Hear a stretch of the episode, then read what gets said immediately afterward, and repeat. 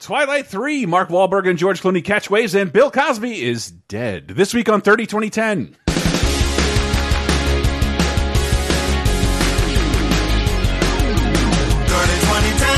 30 2010, three decades, every show, sometimes associated videos. 30 2010, 30 2010, surprises and excitement. Yes, we're going to the 90s and 2000s and 2010s on 30 2010. Hello and welcome to 30 2010, the Laser Time Network's weekly pop culture time machine taking you back 30, 20, and 10 years into the greatest anniversaries of television, movies, video games, music, and so very much more. Hello, I'm one of your hosts, Chris Antista. Who else is with me? I'm Diana Goodman, and I'm going to spend 10 full minutes expositing on what earthbending is. Oh no. You went deeper than I did. oh my god.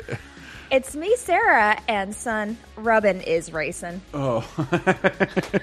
and I, I think this is a cool episode. Nothing will ever beat Dick Tracy, Fantasia Acid for me this this summer. But but like there are wonderfully bad movies in every decade Ooh. of this. Like Oh, boy. famously And then just awful bad films. movies. Yeah. Yeah. I, for me, famously awful things I've seen too many times and have too much relation with. I cannot wait to tell you more about it. Now, I got to say right at the top, though, we are executive produced by Joshua Classer and many fine people at patreon.com slash lasertime. There's a brand new episode of uh, 30 2010 Games where we dive in depth to the video game anniversaries with Video Game Apocalypse, Mr. Diana Goodman, uh, Michael Raparez, and Maddie Allen. Check that out there with a bunch of a new Sick of Star Wars bonus episode about our favorite Star Wars stuff outside of the films. Hmm. Uh, yeah, toys, games, Mandalorian, and more. Um, but sorry, 30 2010. Uh, if you don't know what the show does, we examine three decades on the same week. June 26th through the July 2nd is what we'll be talking about this week in 1990, 2000, and 2010. So get ready for a whirlwind through time because, man, there is oh, just utter fucking garbage to go through. I cannot wait. Uh, but so much of it is like amusing garbage. yeah, yeah, watchable. You know, Like, well, summer trash. one I one I got particularly mad at, and it's it it won't surprise anybody. But like, and, and also for some reason, uh, two stampedes, crushings in in different decades. Uh, yeah. That's weird. wild. Uh, but because we try and give you a little bit of news when we can on the 26th of 1990 in June. That's a terrible way to say a date, but the British people got me. Uh, it's actually the 2nd of July. Uh, a stampede during Hajj kills nearly uh, uh, 1,500 people in Mecca, the second highest death toll in history. Wow. Yeah. Yeah. And the fact that uh, the the worst one is actually in 2015 that killed 2400 people because the Hajj is one of the pillars of Islam that you're supposed to go to Mecca if you are able at least once in your life and you have to do it at a certain time of year so every I think these huge crowds they're just amazing and uh, they're not they they've tried many many many times to come up with better ways of crowd control but there's like this one particular footpath bridge that you got to get over that when something goes wrong it's right there and people get stampeded. 1,500 people died of feet, of, of like of, of being crushed. yes. Uh, it, I, I look, and I'm not one to knock anybody's faith, but let's really put this to the test during COVID nineteen. Like, do you want to get out there? Do you? I could brave the stampede. Uh, this is, this I is, mean- bad taste, but like, but it could be interesting. Let's see if we can I think- socially distance this uh, pilgrimage. I think if people are willing to try out going to college football games, which seems to be in the works, I'm pretty sure a religious, you know, uh, obligation is If, a, on. if an old boomer's going to fight a Walmart employee over bad golf clubs, yeah, I have to imagine people of faith will make the pilgrimage. Okay, I did not mean to be insensitive to our Muslim brothers and sisters. There's a cat on the couch. Okay, I can go back to the show. movies of 1990. We're recording from home still. Uh, movies of 1990, June 26th through July 2nd, and these are just wonderful turds. Oh my goodness. one I saw in theaters, one I saw for what I felt like was five more years. But uh, the first one I did see in theaters, uh, Jesus Christ, I don't even know where to begin. Barry Corbin, Christine Ebersole. Oh, I say Omar Gooding, Cuba Gooding, Cuba Gooding Jr.'s brother from Wild and Crazy Kids. He's a little kid in this movie. Uh, Denise Nic Nicholas, Salem Grant, Kimberly Russell, and of course the cause. Bill Cosby in Ghost. Sidney Poitier's Ghost Dad. Bill Cosby's got good news and bad news. Stop the cab! The bad news is What's wrong with Daddy? the good news is he's A big sissy. Oh, a ghost? He's a ghost! Do you know how weird that's going to make me look? Oh, there goes Diane. You know, Casper's daughter. Everything's perfectly normal. Bill Cosby. Ghost Dad. Rated PG. He didn't talk in that TV spot. That- did you pick that one on purpose so people weren't uh, triggered by that man? No. no, it just is the one that explained the concept the best. Oh, Bill Cosby is dead. I don't regret saying that sentence. and we're not going to exalt Bill Cosby in any way in this. So I would say I would really encourage you to listen, despite how much you might hate this man. If you can't go through it, be sure to skip ahead because we got a really fun movie to talk about after this. But this is a, regardless of what you think about Bill Cosby now, this is one of the most fascinatingly awful films I have ever seen in my whole mm. life. I I was not capable of calling a film awful in 1990. But this one really bugged me. Mm. it really bothered me, and there was nobody bigger in a kid's world than the cause. He had a he, he still has a primetime number one sitcom. He's got Fat Albert picture pages, put in commercials, but he has the he has the failingest movie career that ever failed. And Yep. I have yeah. And, and I- the only thing I, I hate about the worst thing about the Bill Cosby situation is I don't think we'll get a thorough examination on what the fuck happened here. I, anybody you would talk to, no matter how many podcasts want to go through it, and even get in touch with people who made the film, is no one's talking to Sidney Poitier about this. Uh, there has to be a more fascinating story why this is so, this is so bad. I'm like, this is clearly a first draft of a screenplay. It, it's not a, it's not fucking rocket science. The dad is a ghost. We, we can mm-hmm. do this. This movie's crazy and first drafty as fuck, and it was in development for like 15 years. yeah. W- uh, to be originally, Steve Martin. It was supposed to be Steve Martin because it makes Oh, sense. to- wow. to be done with a not 55 year old physical comedian in the 80s. It, it doesn't make a ton of sense for Bill Cosby to be here. Anything you like about him, which I know is diminished, um, doesn't show up here on film. You think there would be plenty of ghost gags. Like, just turn, like, what if E.T. was a ghost and also a rapist? I mean, Bill Cosby. Like, that's. That's what Ghost Dad should be. And it, dude, did any of you guys wa like rewatch this or read about it? No. No, I saw it. I know I saw it when I was a small child because uh, Auntie so you and I talked about this. The death scene, the way that the dad Dude, dies, stuck with me so hard as a child that like I was pretty terrified of getting in a cab for like a long time. That's just as a little kid. that's just like the first of holy shit why is this happening like this it shouldn't be mm-hmm. this hard to make the dad a ghost but the dad oh i'm a dad and I've, I've got i got work problems. I'm a single dad dating a much younger prettier person. That's not a, let's not harp on that for too long. I gotta go to work. Uh, and he gets in a cab with a Satan worshiper that takes him on what feels like a 20 minute ride cut straight out of the middle of Scrooged. Like, Yes. like why is this happening? Uh, and then why does this cab driver murder bill cosby for no reason but he does. But but he does and then bill cosby's a ghost. And then fascinatingly this movie sets up ghost rules that they can only be seen in the dark and can't talk and they move weird.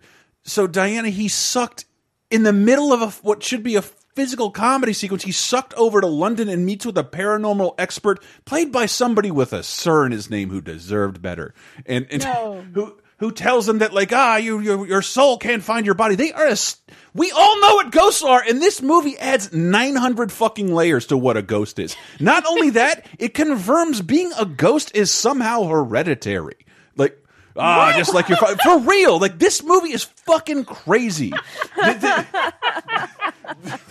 Just like it's just like your father. He was a ghost too. Like, what are you talking about? And there's an expiration date on being a ghost, even though no one's ever seen a ghost in Bill Co- Bill Cosby is wearing a suit the entire movie that would have gotten Obama like roasted on Fox News. Just an ugly '80s brown suit, and nobody's ever seen. I would love if you could please. I will only want to see ghost pictures if you can see an '80s ghost. No one sees '80s ghosts. They only see like Renaissance and Pioneer ghosts.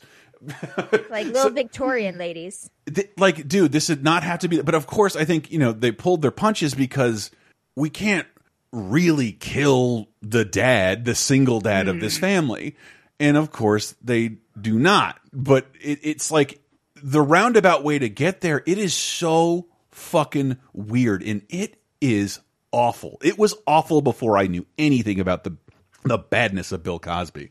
Am I am I being too harsh on Ghost Dad? No one cares if I'm too harsh. No, absolutely not. Now, I'm just so fascinated that this is the final directorial effort of Sidney Poitier. Sidney Poitier.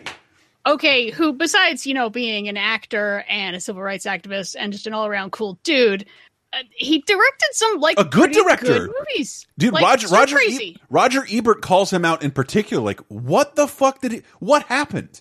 He's directed like he's a competent director. This sucks. Yeah. Yeah, I, I don't know what What, what are- interested him in the project. I don't know why he decided, yeah, this is gonna be just like Buck and the Preacher. Uh, like I, It like I said, I think we're underestimating how powerful Bill Cosby was at this moment.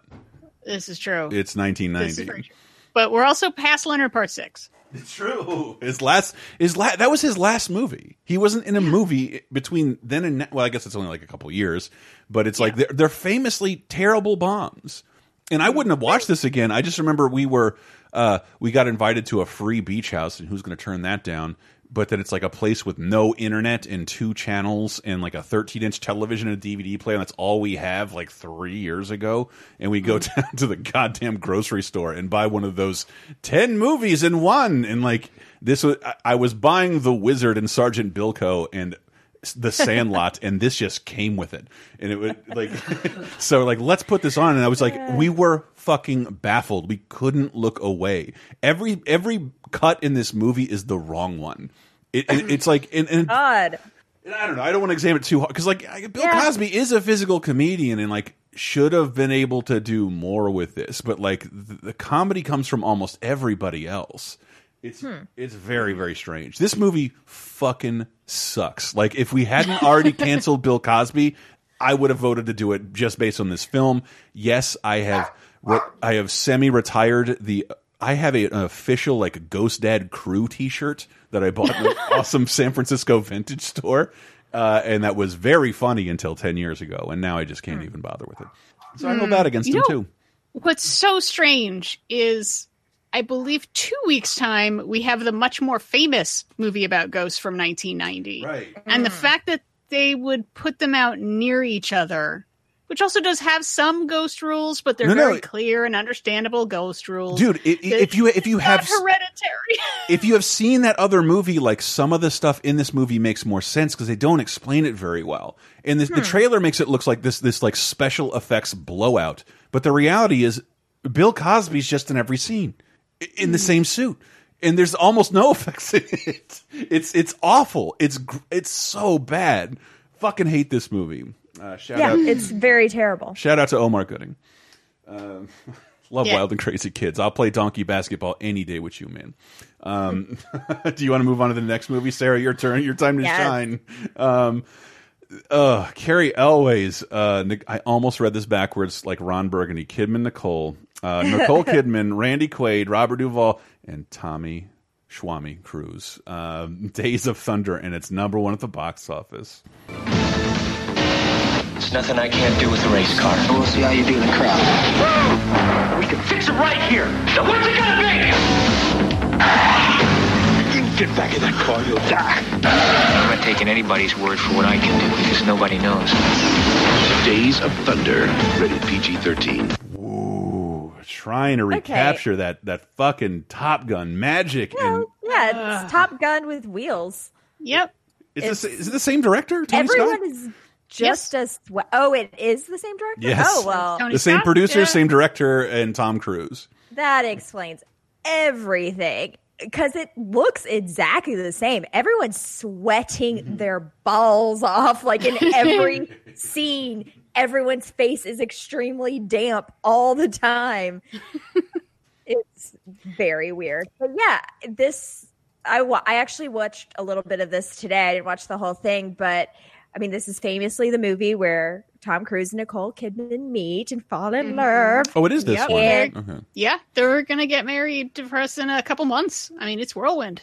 Yeah, Yeah, whirlwind uh, or uh, public Or- relations efficient. yeah. Oh, and you forgot about John C. Reilly. is he? Oh, in yes. this too. He's Yes. in another stock car movie. Yeah. Wow. And uh I don't know. I like this movie. It's fine. It's not as good as Top Gun. Okay, it is not.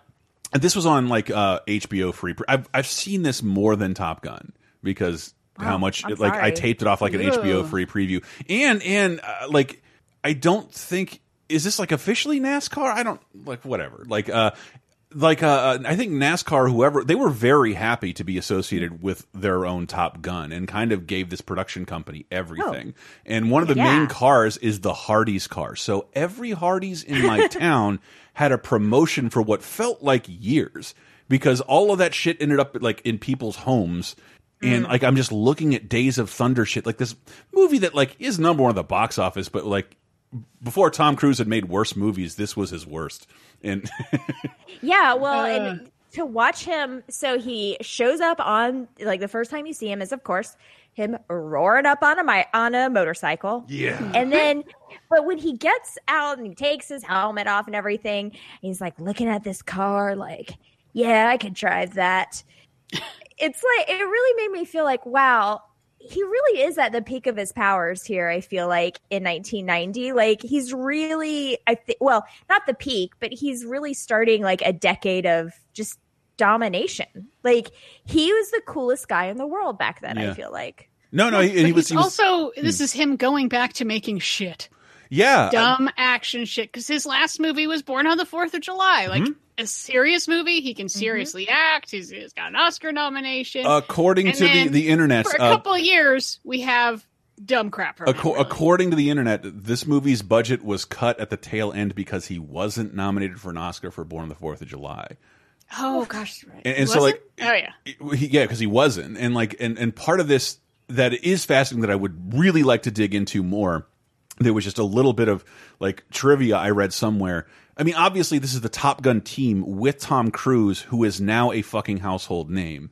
So Right. they have they have can't lose Hollywood money, and the stories you read about how they spent it is is ridiculous and, and would probably get everybody canceled today. They said like a, right. oh well, Don Simpson was still alive. Right? yes, Well, that explains mean- everything. Because uh, yeah, Jerry Bruckheimer movies. It used to be Simpson Bruckheimer, and Mm-hmm. uh, Simpson. Well, he died the way everyone expected him to die. but his heart exploded on a hooker filled with cocaine.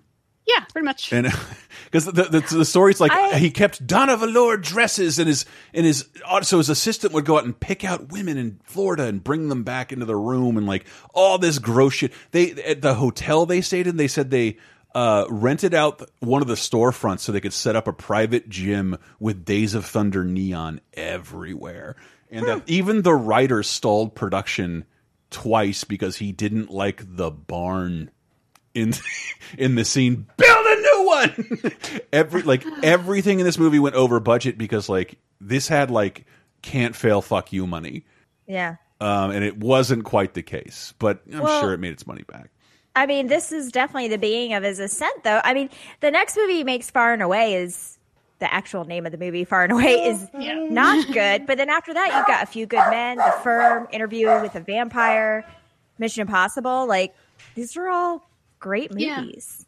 Yeah, they. I mean, they're all watchable. I mean, this is watchable in that like brain turn off kind of way. Yeah. Uh, it, no, It it- is. It's, It's like about- it's He's it's just well rubbing you. and they like have you know the drama of the cars and make it look interesting and like oh Michael Rooker got a head injury. Will he ever drive again? I don't know. I mean, it's a sports movie. It's Yeah. the same. It's- It's, It's just all the same. It's like it's if if Top Gun were Rocky, these is they just it's, like I I also like to compare this. This is uh Tom Cruise's Ace Ventura: When Nature Calls. The thing the thing he signed up for, like I guess I'm supposed to do this, but I didn't know I would be this mega famous. Otherwise, I wouldn't have done it. Like, like uh, the the only real bad Jim Carrey movie during that trajectory is the Ace Ventura sequel. That just like why wouldn't you do a sequel to your first movie, and it's essentially what he's doing. His breakout moment. He's making a unofficial sequel to it, and it's it's one of the least notable things in his career. It's very strange. It's it's it's not offensive in any way. It's most notable for that's how he met his soon to be wife, Mm-hmm. soon to be ex wife. But yeah, I mean, it's a sports movie. It's not breaking any um, new ground here or anything like that. And so, you know, it's fine. I would also like to, to shout out. The, it's 1990, so if you'd like to travel back four years with me to 1986, this has a new song uh, from David Coverdale, who you might not recognize as the lead singer of Whitesnake, and mm-hmm. and gone solo, gone rogue to write the official theme song for this movie, which is called "The Last Note of Freedom." It is. Oh, it is. Oh no. Spoiler: It's about love, and it's like it's everything. Big hair, tight jeans, cock rock horseshit is supposed to be. in that, it's six songs in one. It's a ballad. it's an '80s montage theme. It is. He screams at the top of his lungs. I. I listened to this three times with a giant smile on my face. I have a little clip of it.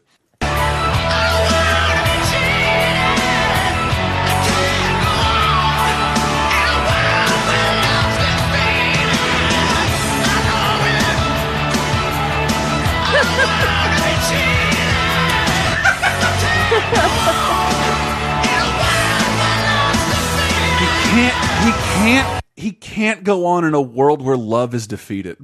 Um, oh I mean, yeah, bruh. He screams like this for another fifty seconds. It this makes is my throat hurt hearing it. a world is defeated.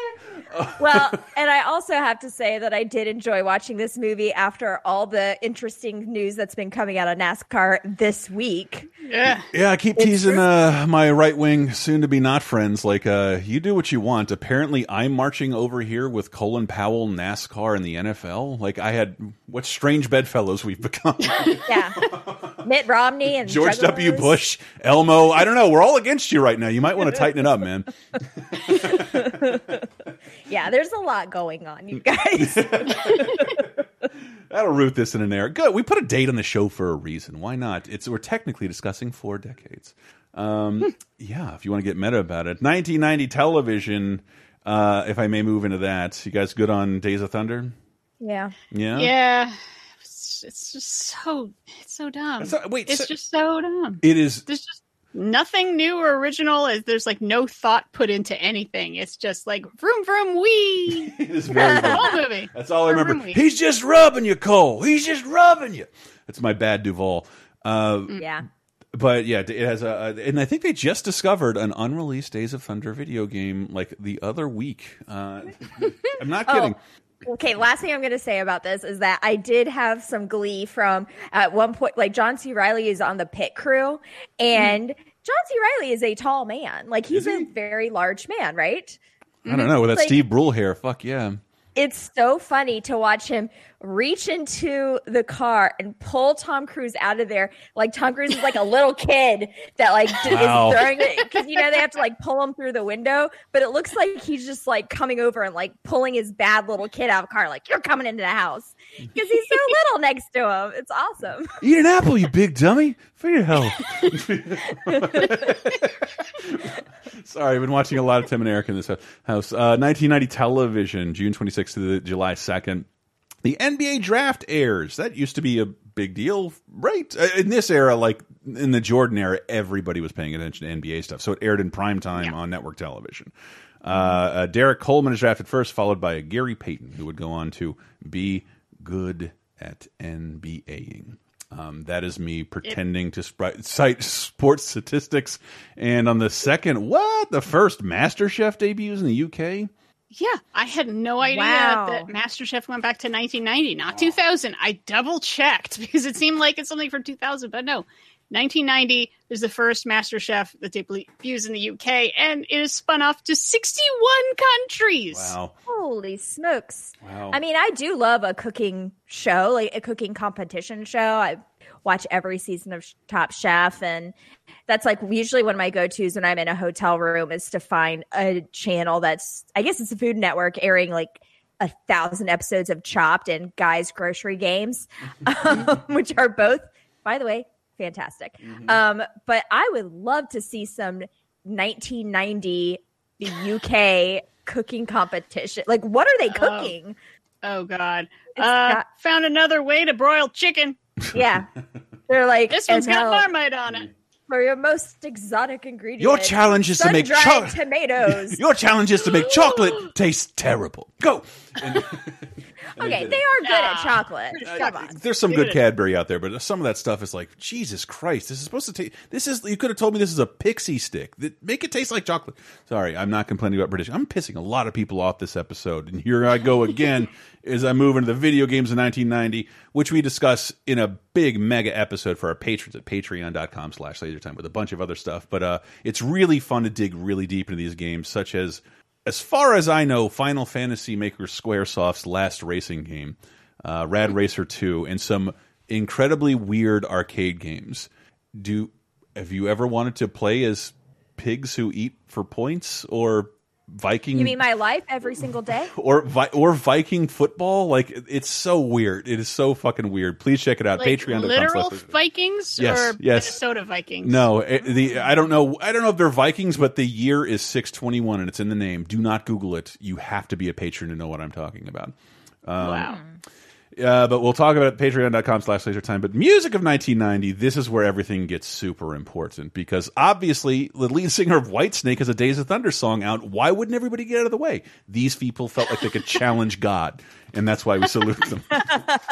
uh, of new releases from the Dead Milkmen, Metaphysical Graffiti, um, a Busted by Cheap Trick, After the Rain by Nelson, Dan's Oh, we get to talk about Nelson in a couple weeks when they hit number one. Then I Oh, will wow. give you the full d- download on how. Really, d- let's just take. Nelson is why we got Nirvana. is it? All right, just seriously, why grunge happened is shit like Nelson. Yeah. We'll go deep into it when we get when it becomes number one. It's also why my Beavis and Butthead Stewart, Stewart action figure says unicorn on his shirt. Uh, Danzig 2, Lucifuge, Lucifuge uh, by, uh, I guess, Danzig? Danzig. Uh, just kidding. I loved it. Goo by Sonic Youth. Uh, it's out. That's a, I remember liking that album a lot. Live It Up by Crosby, Stills, and Nash, and Biohazard self titled debut. But none of that can be number one this week because there's a White Snake song. No. Uh, Step by Step by New Kids on the Block is number one. We will close out with that. But when we get back, people, come on. Get ready for some glorious 2000.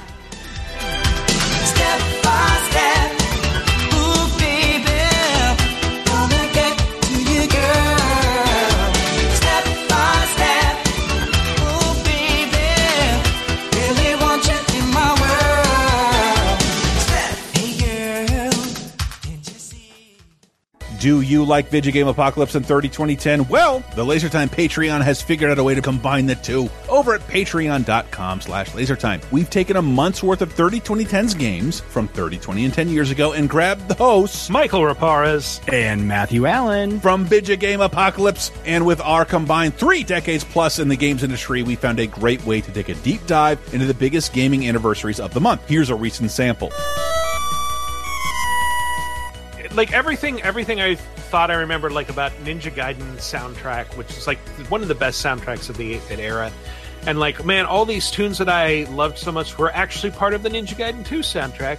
And uh, yeah, that was one of my favorite moments on Twitter when uh, the the composer for Ninja Gaiden 2 actually responded to a tweet of mine because I noticed that Irene Lew, uh, Ryu's girlfriend in Ninja Gaiden in the original NES series, who's also a CIA agent, was very clearly patterned on um, what's her face from Blade Runner, not Pris, Sean the, Young. the other, yeah, Sean Young, her, her character, whose Ray name Finkel. escapes me right now. Ray Finkel.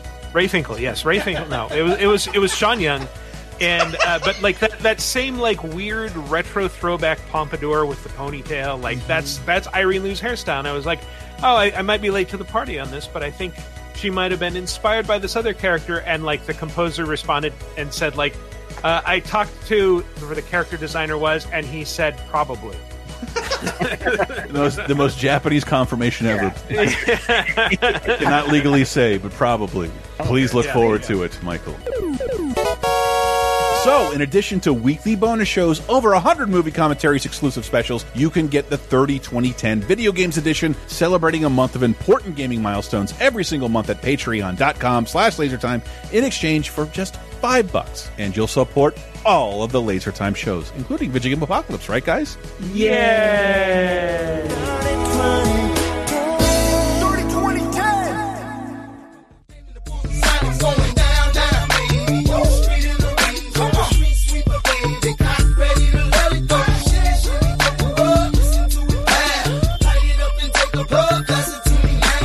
Coming into 2000 with Country Grammar Hot Shit by Nelly from his debut album of the same name.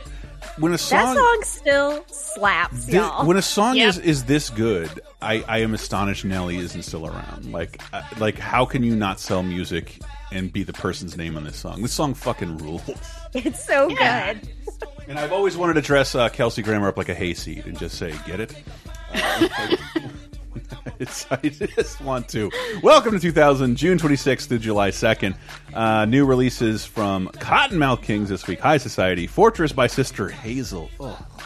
Uh, Notorious KIM by Lil Kim, and a bunch of studio debuts, including The Hour of the, Wil the Wilderbeast by Badly Drawn Boy, Gift by Taproot, and uh, Half Hour Power by Sum 41. Be With You by Enrique Iglesias is still number one. I tried. Uh, A little bit of news to bring you into the world, of the fun world of 2000. Imagine, if you will, speaking of celebrity couples, we'll have another wonderful celebrity couple that will never, ever, ever part. Ever. Yeah, did you read that thing about like the, the tabloids to this day will latch on to any bullshit information that they're getting back together because the public goes crazy when It's truly when the, really when they even think about these two being back together. Brad Pitt and Jennifer Aniston marry uh, in 2000. They were only married five years. You can find tabloids tomorrow with their pictures on them.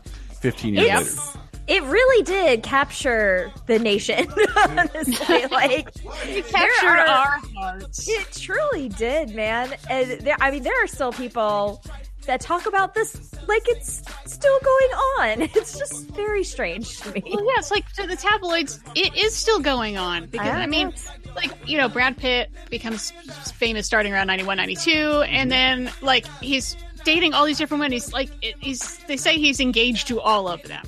You know, you go through like your Juliette Lewis's and uh, a bunch of other folks, and then oh, they finally settling down with America's sweetheart, and then then uh, they get divorced, and he runs off with that oh that other woman, and then literally seeing magazines with like the headline will she ever find love? Like i don't she's a millionaire. She seems cool. Yeah, I Leave her think she's fine. I think she's fine, but I think I think also they are both they were both not only beautiful, they both look exactly the same. They both they both look really good now, and so we want them to see them because they would just look like they had never been apart when they get back together. Uh, well, they're both like just this. They're like both beige Mm-hmm. and tan. You know, like they have the same. they're They both look like they could be related. yeah, I don't know. it looks like they're sold. But It looks like they'd be sold in the same aisle. That's all I'm saying. yeah, exactly. I'm gonna ship. Yeah. I'm shipping these Aryans. I got the guts to do it.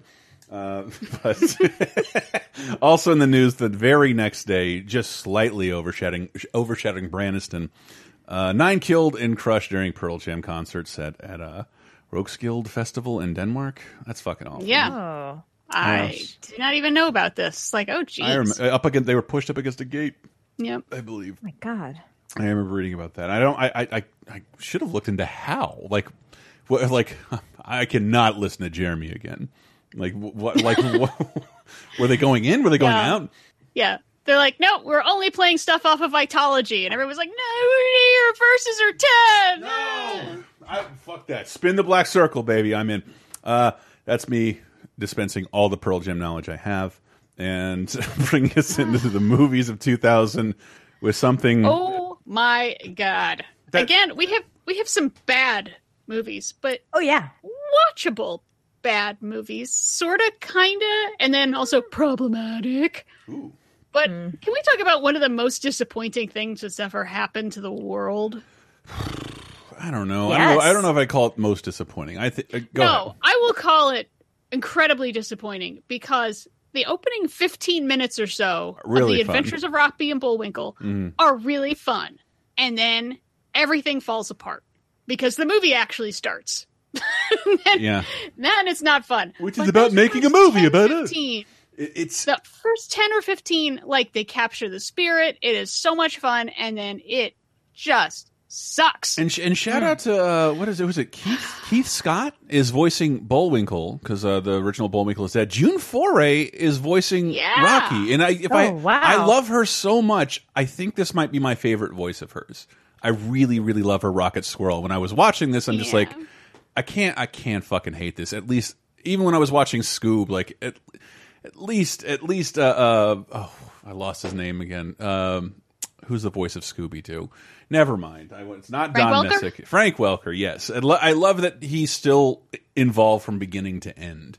Uh, if you're considering the movie the end, but it is it, Rocky and Bullwinkle is just this b bizarre trajectory of a five year TV show from the '60s.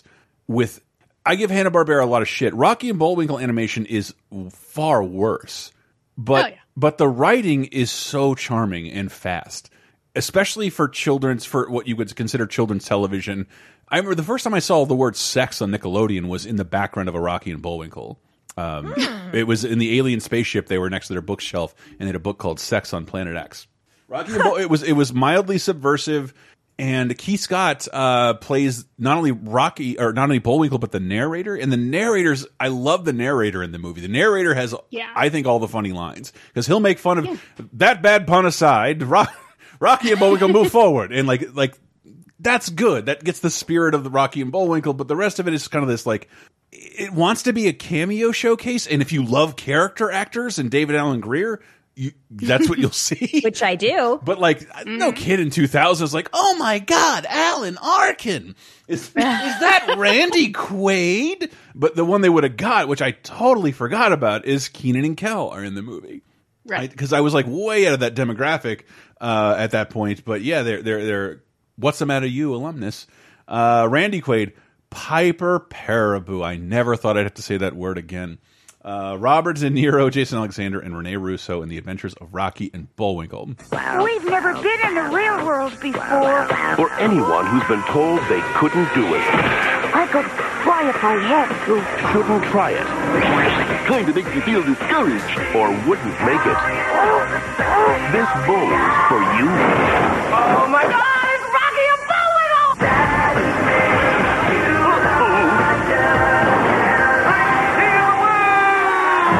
Adventures of Rocky and Bullwinkle. Did I reiterate in the last 10 seconds? We're in the year 2000. Titanic Yeah. reference, NSYNC soundtrack, CG cartoon movie I from the think 60s. that's Backstreet Boys. Oh, my bad. Uh, Yep. Larger It's than life. really, really just the sound of that song really was bringing me back. Uh, that makes you aye aye aye. Uh, Rocky, Rocky and Bullwinkle. It's pretty embarrassing for everyone involved, except for Rocky and Bullwinkle, who I think Well, Yeah. are okay. what's bad about it? Uh, it's it's it's hard to say that it's bad because like when I go back and watch Batman movies, like everyone who's not Batman is having a fucking blast, and it looks hmm. like both Robert De Niro and Jason Alexander said this is the only thing they've ever done explicitly for the money. Oh wow! Both of them That's said that independently, but they in Rene Russo they look like they're having a lot of fun, and like if if you can imagine, like you get to play a cartoon character you grew up loving and has never left television. Neat, like they look like they're having a good time, but it is it is Yeah. it is broad, but it is meta. It's it's I don't want to say ahead of its time, like it's Oh, it's. I mean, yeah. There's a lot of meta stuff besides, you know, the the narrator knows what's going on. Like the whole. It starts with the idea is like, oh, Rocky and Bullwinkle were on this TV show, and they've just retired to Frostbite Falls, and everything's fine. And then uh, We lost all something the something government something something they activate. They give them the green light Mm-hmm. to get make a movie, and that brings them into our world. It's like, okay, that's cute. The idea they got the green light, like a movie script would get the green light. I uh, And Janeane Garofalo to plays Janeane Garofalo plays a movie executive named Minnie Mogul. It's cute. It's it's perfect Rocky and Bullwinkle. It's said like Hmm. That's in, Rocky in and one second. Uh, I, yeah, I like it. Uh, meanwhile, uh, the fearless leader, played by Robert De Niro, with like patent leather hair, Boris and Natasha have started really bad television, a TV channel based around spies, and apparently everyone from Pennsylvania is a spy. And there's actually a couple good gags in there of like their television is so bad it will kill you and destroy your brain, and that's how they'll take over the world. Yes. Hmm. And it's like, okay, there's a couple good jokes in there about their show that's called like Spies Crush Their Enemies on Monday and hmm. Three Wacky Spies and Their Horse Who Will Also Be a Spy. And, and like, okay, that that's fun. And so all like the setup stuff is really just cute gags. And then they start like them and Piper Parabo that have to like drive across the country for some reason to get just and then it's just like I mean, it's it's all a little ridiculous, but it's like, I, I- like I would murder at least I would say twenty seven Hanna Barbera shows for Rocky and Bullwinkle to still exist. It's good. It's it's Oh, I love it. It's wonderful. It it, tra it. it transcends like how bad it looks. Even though it has a certain style to it, it is like even at the time people are like, "Why is this so jilted and terrible?" But the dialogue's really fun, and it, it, hmm. it never. It's so fast. Like cartoons back in the day were really, really slow, uh, and in terms of plot. And like the narrator is William Conrad, constantly screaming, "Tune in next week!" And by next week, he means like four minutes. We're gonna jump to like an Aesop's Fable or Peabody and Sherman. it, it it's so fucking fun. Uh, I, I- I think Robert De Niro. I, I wish. I feel like him doing his taxi driver line is really embarrassing. yeah, it's Are really you talking to me? It looks, but this this like that. I saw this in the theaters and this made me laugh so much. One of my favorite actors ever just yelling the name of one of my favorite movies ever. There has never been a way to actually destroy a cartoon character until now. What about that movie Roger Rabbit? Shut up! This is totally different! It still makes me laugh. Yeah. Ugh. Uh, Hmm. all right. Are you, are you ready for probably the most confusing tidbit about this movie, though? Yeah, give it to me. It is written by Kenneth Lonergan. Mm-hmm. And if you don't know that name, that's the guy who did Manchester by the Sea. I mean, we all got to start somewhere. I would. He also co-wrote Gangs of New York and wrote and directed You Can Count on Me, which is a wonderful. I movie. But love that Manchester movie. by the Sea, maybe one of like as a slow, sad character piece. That's Mm-hmm. the kind of thing he does, and he is the only credited screenwriter on Wow. the Adventures of Rocky and Bullwinkle. You know, he's just showing range. Wow. Really is. He is. dude, whatever. You all have to start somewhere. But it, it bums me out in that Rocky and the Rocky and Bullwinkle had been in the zeitgeist up until up until this movie.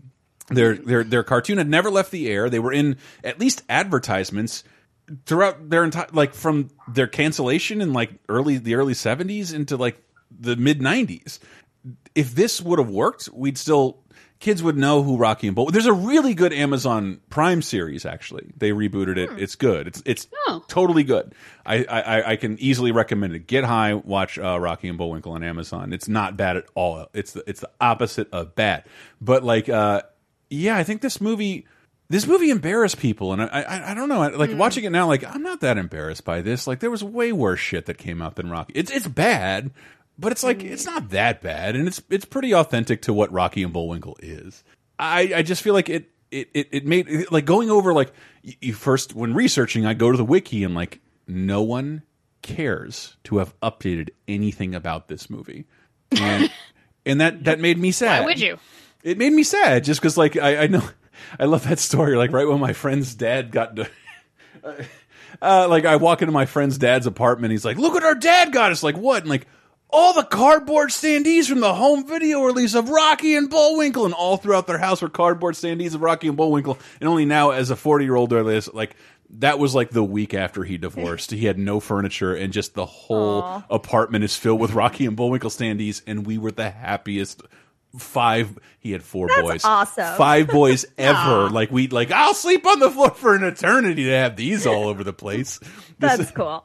And, Aw, I uh, would love to have them. because his dad was such a huge fan of rocky and bullwinkle and he'd go and rent the videos and we'd watch them and like you know this i don't know it got passed down from generation to generation and like one bad movie this was sort of a punchline for a little while and it's yeah, hmm. sorry I, I wouldn't need to talk about it anymore because it's not it's not worth recommending i just don't think it's as No. bad as people say it is hmm.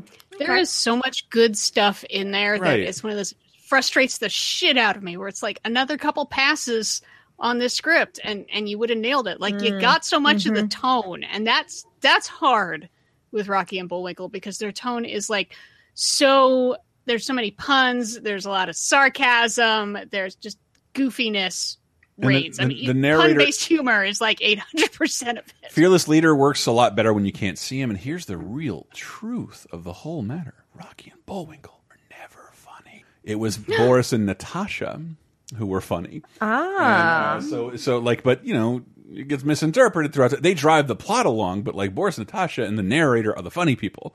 Uh, Rocky and Bull, like. I'm driving really, really fast, really slow to this next joke. Gee, Bullwinkle, do you think the punchline's coming up? I don't know. Punchline? like that's, the, but Boris and Natasha, they were the funny ones. Uh, they made everything silly, and so did the narrator. And, and and I don't know, like anyway, sorry, because oh my god, you ever have like a, a, a you ever go over to someone's house and like you log into one of your digital streaming accounts and like you ever done that before? We've all done that before. Yes. So I'm making a public call. Who the fuck has my fucking Plex account and watches The Patriot every week? I cannot. I hate. What do you want to resume watching The Patriot? Never, never do I want to watch Mel Gibson's The Patriot. I fucking hate Oh, that no. movie. I, it's, It's I hate. I, I, wa- I would rather talk about Rocky and Bullwinkle than these two fucking sad dad films. Uh, Yeah. I can't. I can't For stand real. this film. Uh, uh, shout out to Heath Ledger and of course Chris Cooper and why not Jason Isaacs, Tom Wilkinson, and Joely Richardson, uh, Mel Gibson, and The Patriot. Your principles dictate independence, then war is the only way. It has come to that. I have seven children. Now, who's to care for them if I go to war? I forbid you to go. I'm not a child. You're my child. This war will be fought not on the frontier or on some distant battlefield, but amongst us, among our homes. Our children will learn of it with their own eyes. I'll come back. I promise. Mel Gibson, The Patriot, rated. Hey, so to tie some shit together, I does know. anyone recognize that music? No, is that from That's born on the 4th of July. Oh wow. Peanuts? Yep. anyway, uh, another John Williams score. John Williams did the one for this one too. That's super, un- super, super forgettable. Um, I hate this movie, I fucking. Hate I do this movie. too. and I do. it pisses me off because some of a lot of actually there's a lot of stuff in here that is good. The sort of on the ground realism of revolutionary battles and having to make your own bullets and shit. Or, or why we have a Third Amendment? Like, you soldiers Sure. can't sleep in my Yeah. house. yeah, I'm down with all of that stuff. But getting beyond like how fictionalized this story is, it's like it's based on a couple people. It is it was tone deaf for 2000 Yep. Yeah.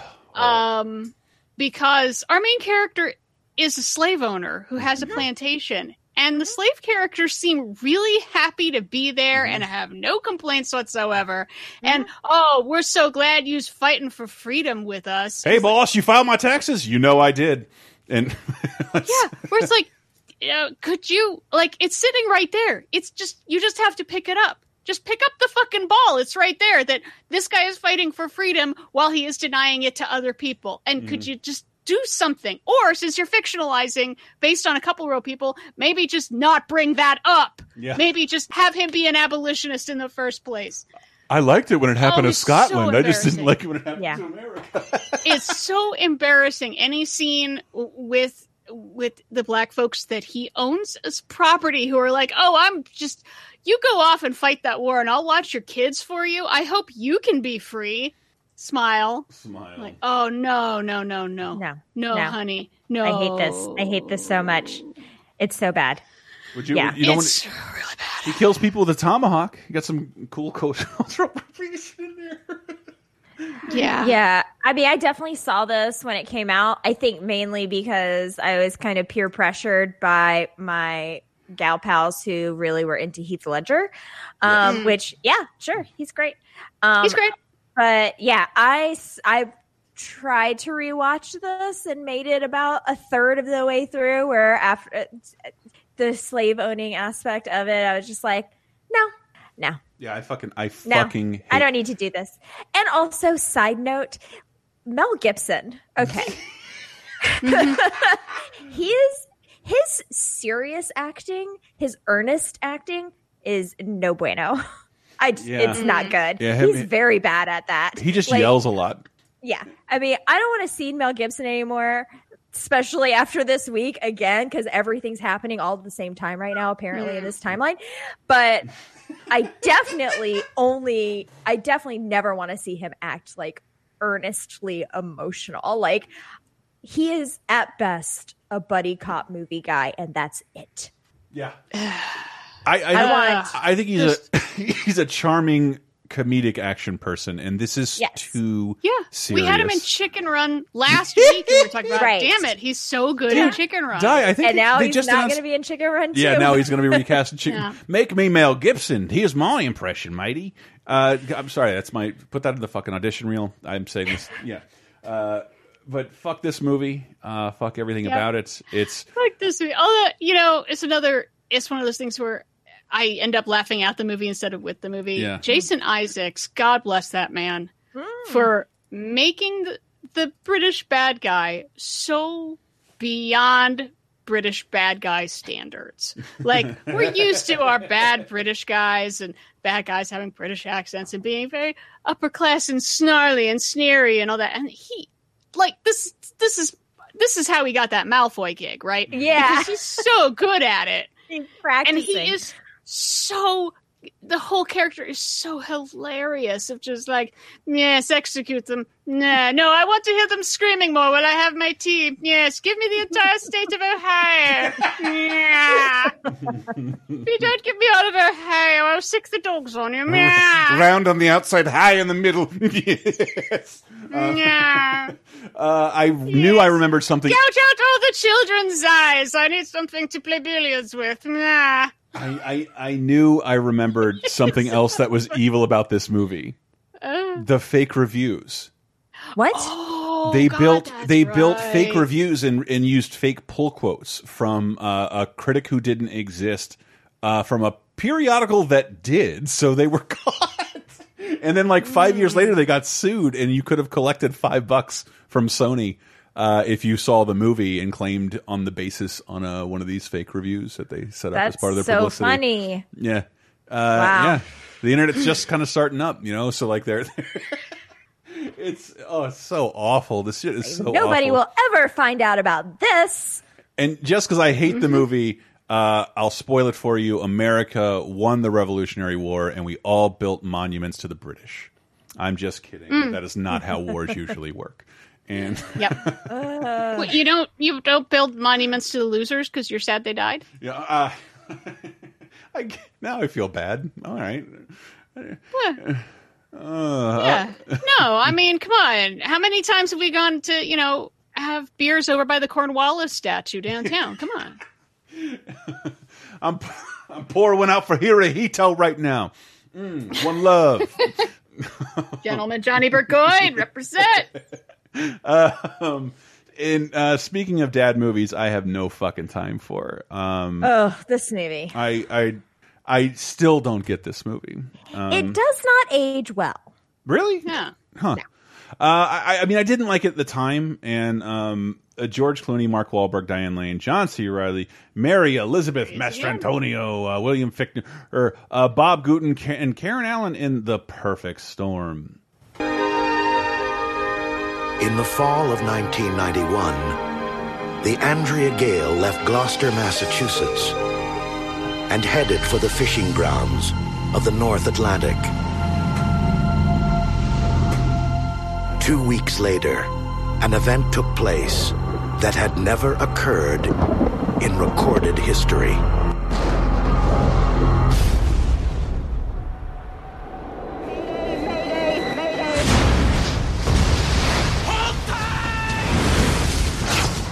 Oh, there's so many men things I don't get, and manning a ship is one of them. Hmm. It's rough. I mean, that's one of Yeah. the most dangerous jobs in you know that you can have. Uh, yeah, I think it is the most dangerous job, I think- fisherman. yeah, Yeah.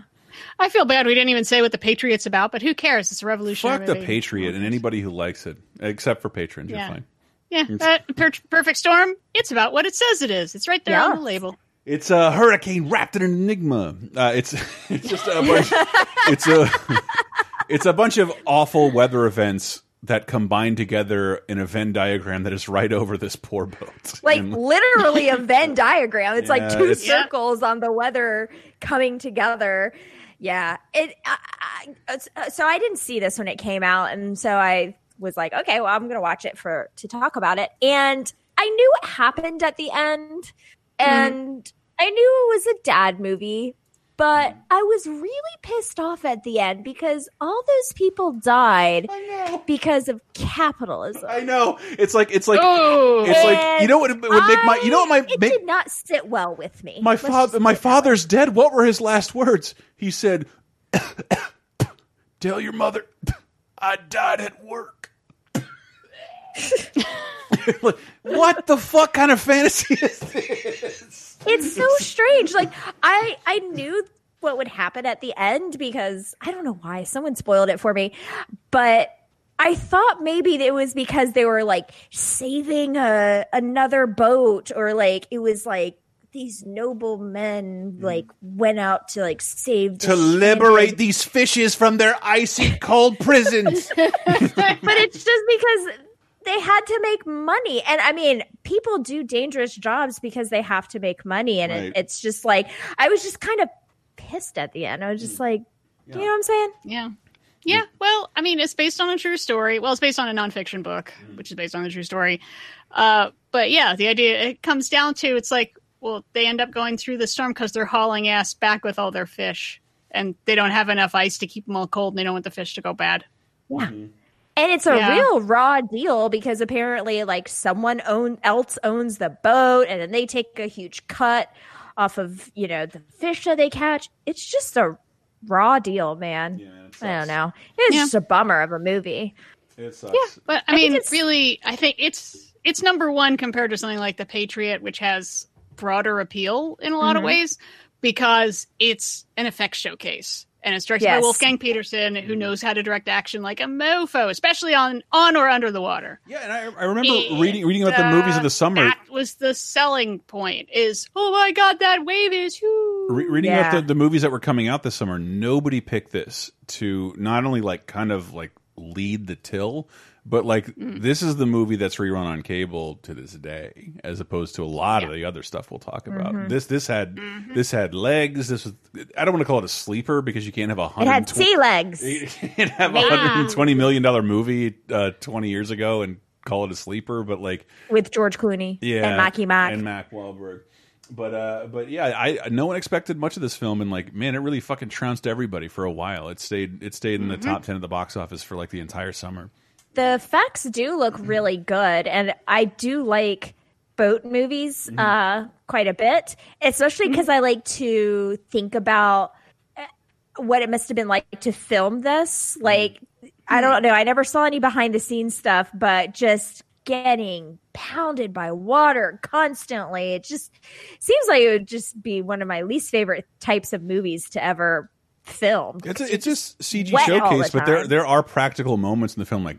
Fuck me! I hope this. Yeah. it- like I love when a movie's like, I hope this never happens to me. I'm like, oh, even though I don't love you, this is effective. Good for Yes. you, movie.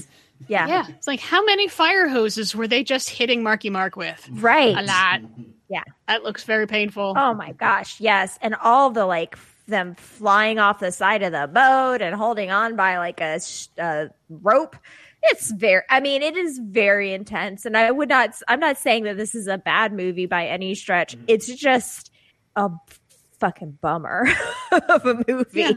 Yeah, I think this is the best movie we've talked about so far on the show this Word. episode, but that bar is pretty low. But mm.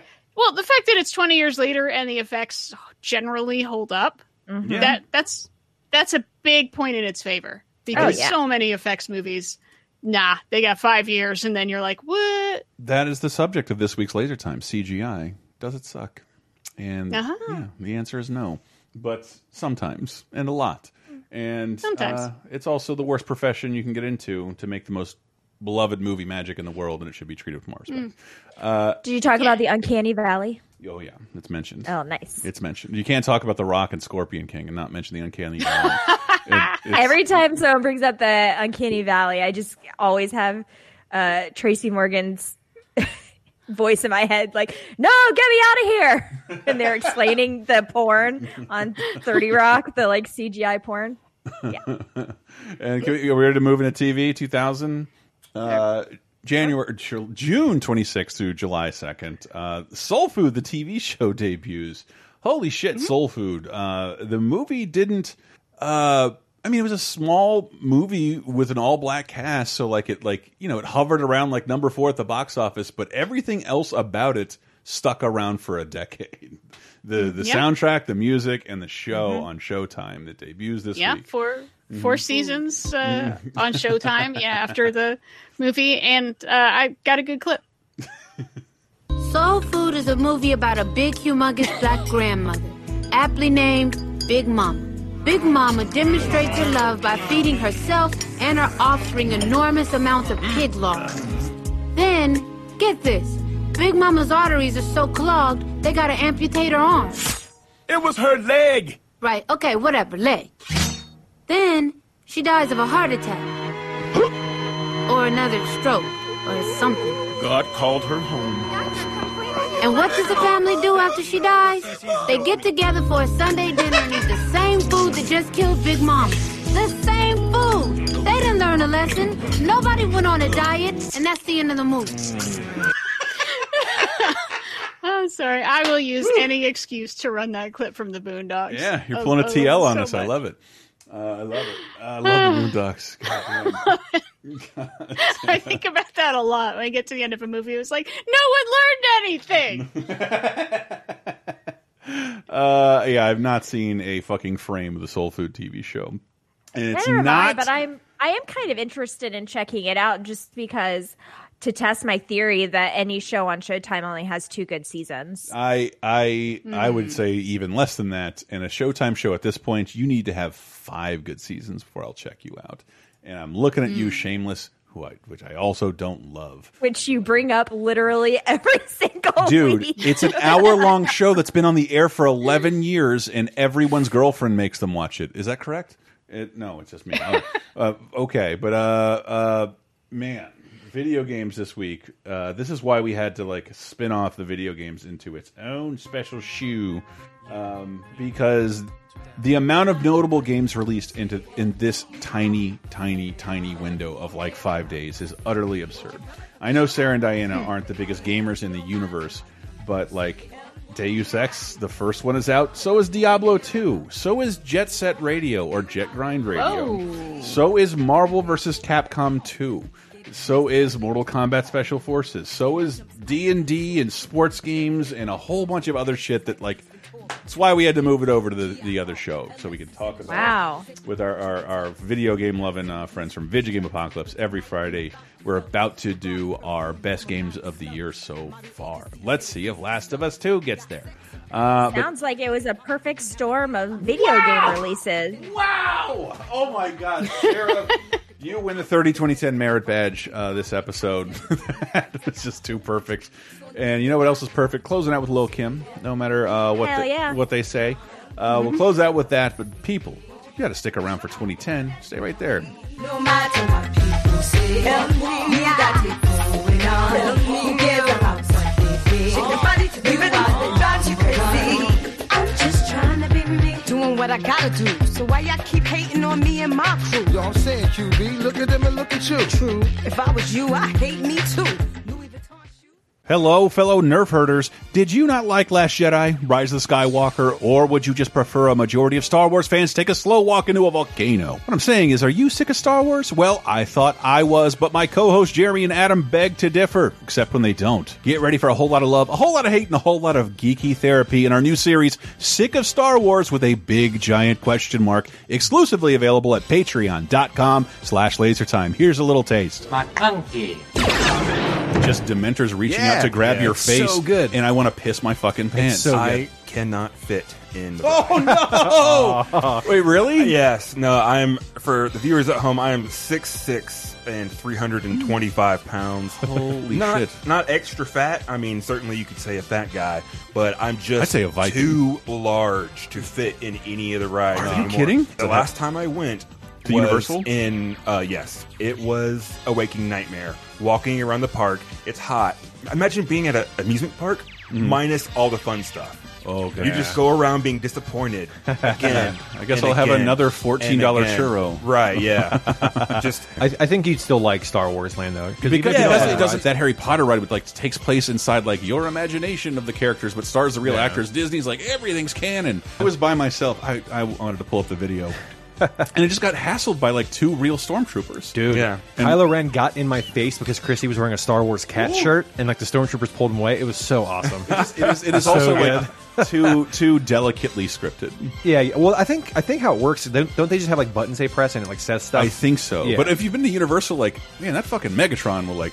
He'll tear you down specifically. Yeah, He'll I- make fun of your socks, your fucking, your fucking Batman shoes. Like I love those costumes, man. They're so cool. But I was also alone, so getting like hassled at like ah. nine fifty five by two stormtroopers Yeah. in is, is semi empty Galaxy's Edge. That's because your device is scanning a suspicious amount of frequencies. When? Which is suspicious. That's profiling. Dial it back, civilian. All right. Good. Goodbye. Dial it back, civilian. All right, fine. Oh, that's sick of Star Wars. Available exclusively at patreon.com slash lasertime, along with weekly bonus shows, over 100 movie commentaries, exclusive bonus podcasts, and more for just five bucks. And that's in addition to the brand new show, Sick of Star Wars, an angst-ridden podcast saga told in nine parts. Listen long and prosper. This is so wizarding.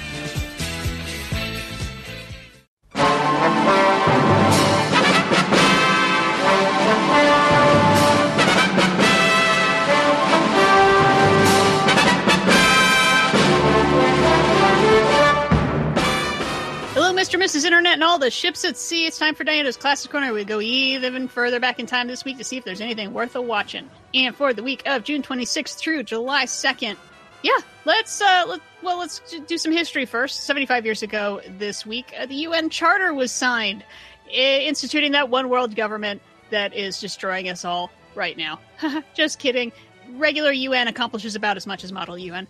And then uh, 60 years ago this week saw the release of Michelangelo Antonioni's L'Avventura, which I have to admit I have never seen, but has a very, very highly regarded movie, you know, bringing in some of the avant garde European styles that uh, eventually got reflected here in Hollywood movies uh, getting into the 70s. And um, yeah, I'm going to watch it because I know it makes lists of like the best movies ever made.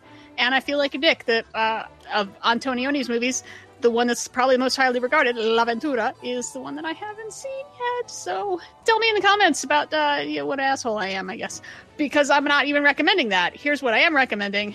Coming off of last week with the Blues Brothers, one of my favorite comedies, definitely my, one of my favorite musical comedies.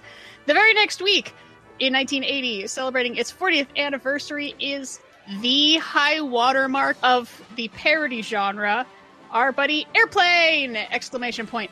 Also known as Flying High! Exclamation point for some markets for some reason. If you haven't seen Airplane or you haven't seen it in a long ass time, dude, you, you need to go watch it right now. It is seriously one of the funniest damn movies ever made. It's funny enough that it's in the National Film Registry, which I did not realize, which is very rare for comedies. You know, comedies are just sort of looked down on as like, ah, it's just something fun, just a little trifling, whatever, blah, blah, blah. Airplane, directed by uh, Zucker Abrahams Zucker, starring Robert Hays and Julie Hagerty, who were just uh, together on an episode of Gilbert Gottfried's podcast. You want to hear them talking about the making of and the 40th anniversary and all that? Covering, well, I mean, airport and disaster movies, and also throwing in random ass parodies of just about everything under the sun from from here to eternity to the singing nun to blaxploitation how is it so much better than everything else that's like it? I don't know. Like the naked gun i love very much.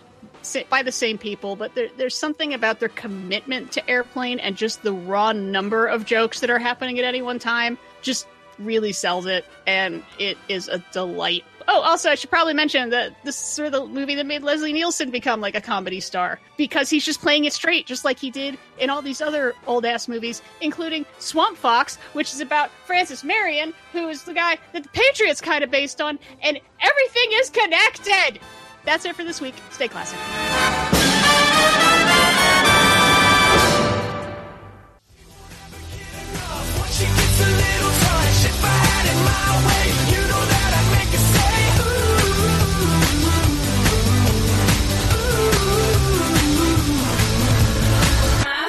Kiss went a little like this. Said no more sailors and no more soldiers with your name in a heart tattooed up on the shoulder. Coming in 2010 with My First Kiss by 3OH!3, featuring Kesha off of Streets of Gold. Uh, I really don't like this.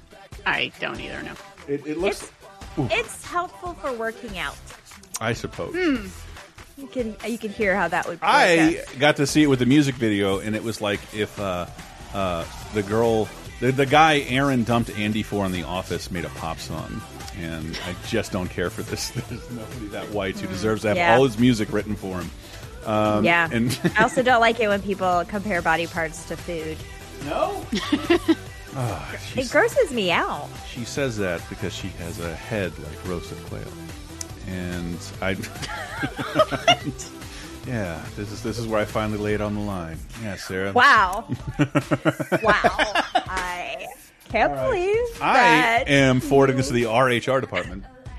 also me, and this is going to be a lot for me to deal Key- with. I thought it was Key Cat. She got a uh, she got a promotion. I mean, harsh times. What are we going to do? She's a volunteer. Uh, welcome to 2010. This is all going to be silly. Uh, the Panic broadcast by Soilwork is also out this week, uh, June 26th to July 2nd. Aphrodite by Kylie Minogue. Expo 86 by Wolf Parade. Attack of the Wolf King by The Haste the Day. Night Work by Scissor Sisters and Fix at Zero by Versa. California Girls by Katy Perry featuring Snoop Dogg is number one. And Night man, work is great, by the way. Night Work. Oh, Scissor. By I- Scissor Sisters. um, is it the Take Your Mama Out people? Did they? Yes. yes. Uh, and then 2010 news uh, that, for this period. Oh no, Sandra Bullock Yeah. and Jesse James divorce after five glorious years of marriage. Sandy. I know. Good for her. Good- what- Oh, because he was a cheater. He was He's a, a dirty cheater. cheater and cr- did creepy shit. And I don't remember why. Like uh, uh, George Lopez was brought up a lot during this. Like, yeah, you didn't know Oh, Sandra. Bullock's my best friend. Like, I didn't know that. I, Right. I, did- I didn't know that at all. But that's wonderful for some reason. Uh, Sandra Bullock crying in the arms of a, a, much older man. Oh, he Yeah. did it again. He did it again, Mm-hmm. George. And then he just he just unleashes his material on her. Probably made her feel so much better. Uh, guy, Ew, what material? it's stand up. What the fuck did you think I would say? Okay. God. No, I want to talk about stand up because we have something uh, really So not genetic material. No. No. God. Mark Sarah down in the fucking cancellation pamphlet. She's on her third demerit. Uh, Cut all this out. no, it's no, it was fine. Um, uh, twenty June uh, Jan, June twenty sixth through uh, uh, July second. Movies. Uh, guy and Madeline on a park bench. Man, that sounds awful. this Isn't that title basically before sunset?